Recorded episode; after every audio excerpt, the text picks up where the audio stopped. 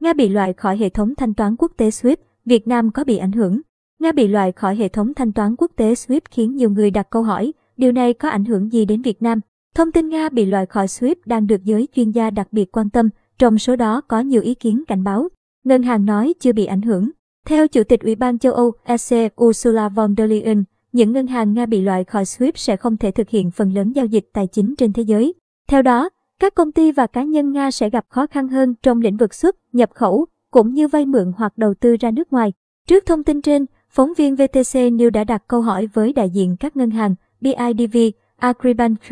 Vietcombank nhằm làm rõ những tác động cụ thể. Đại diện các ngân hàng này đều cho rằng việc loại Nga khỏi SWIFT được triển khai trên từng quốc gia chứ không mang tính toàn cầu. Chẳng hạn các nước phương Tây phong tỏa ngăn ngắt kết nối SWIFT với nước nào thì nước đó không thanh toán được, còn các nước không bị ngắt sẽ vẫn hoạt động bình thường. Nếu như có thông tin ảnh hưởng đến hoạt động của các thành viên trong hệ thống ngân hàng Việt Nam thì ngân hàng nhà nước sẽ có cảnh báo và đưa ra phương án xử lý.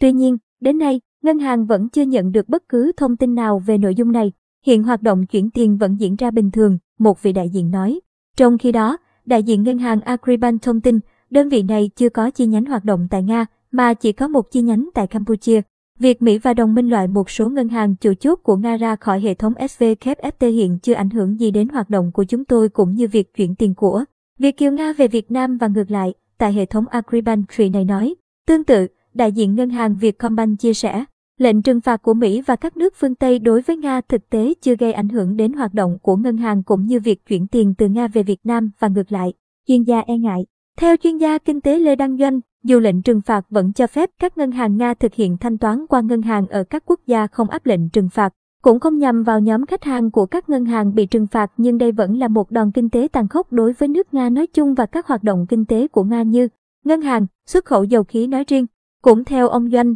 có thể trước mắt, hoạt động của các ngân hàng Việt Nam, trong đó có việc chuyển tiền của Việt Kiều Nga về nước và người Việt chuyển tiền sang Nga chưa bị ảnh hưởng, nhưng về lâu dài sẽ chịu tác động nhất định. Trong đó ảnh hưởng lớn nhất là các hoạt động thương mại của doanh nghiệp hai nước. Tuy nhiên, ảnh hưởng như thế nào, chỉ đạo, khuyến cáo gì với các ngân hàng và người dân thì Ngân hàng Nhà nước Việt Nam phải là cơ quan đưa ra phát ngôn và hướng giải quyết một cách nghiêm túc, ông Doanh nói. Tương tự, Phó giáo sư tiến sĩ Đinh Trọng Thịnh cho rằng, Việt Nam ít nhiều cũng sẽ chịu ảnh hưởng từ việc Nga bị loại khỏi hệ thống thanh toán quốc tế SWIFT. Bởi Nga và Việt Nam vốn có quan hệ kinh tế sâu rộng từ nhiều năm nay. Theo ông Thịnh, Mặc dù Nga sẽ chuẩn bị những cách thức riêng để đối phó với các lệnh trừng phạt nhưng việc bị loại khỏi hệ thống thanh toán quốc tế SWIFT ảnh hưởng đến nền kinh tế Nga cực kỳ sâu sắc và mạnh mẽ, bởi tất cả hoạt động thanh toán của Nga với thế giới hầu hết thông qua hệ thống thanh toán SWIFT. Việc bị loại khỏi SWIFT có nghĩa là Nga bị cắt đứt hoàn toàn quan hệ với hệ thống thanh toán bên ngoài nước Nga. Có thể nói rằng việc này giống như bị đình chỉ các hoạt động giao thương quốc tế.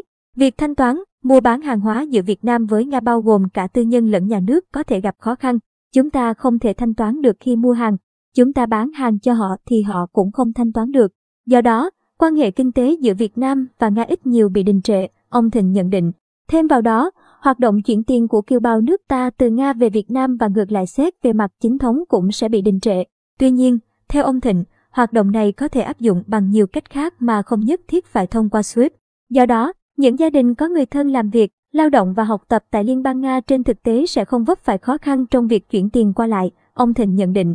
Theo Phó Giáo sư Tiến sĩ Phạm Thị Hồng Yến, Ủy viên Thường trực Ủy ban Kinh tế của Quốc hội, sau động thái của Mỹ và các nước phương Tây thực hiện với Nga, các cơ quan chức năng của Việt Nam chưa có đánh giá nào về tác động, ảnh hưởng trong việc kiều bào ở Nga chuyển tiền về nước và ngược lại thông qua các ngân hàng. Bà Yến khẳng định, tác động và ảnh hưởng từ chiến tranh chắc chắn là có, nhưng cần phải có thời gian và đánh giá một cách cụ thể, vì đây là sự kiện lớn có ảnh hưởng đến nhiều mặt. Do chúng ta đang triển khai hàng loạt hoạt động phục hồi kinh tế sau đại dịch COVID-19 nên e rằng những bất ổn giữa Nga và Ukraine sẽ ảnh hưởng ít nhiều đến Việt Nam. Do vậy, các cơ quan chức năng như Bộ Công Thương, Bộ Tài chính, Bộ Kế hoạch Đầu tư, Bộ Ngoại giao, Ngân hàng Nhà nước cần nhanh chóng có những đánh giá, đưa ra khuyến cáo và giải pháp để các ngân hàng và người dân có biện pháp xử lý, bà Yến nói.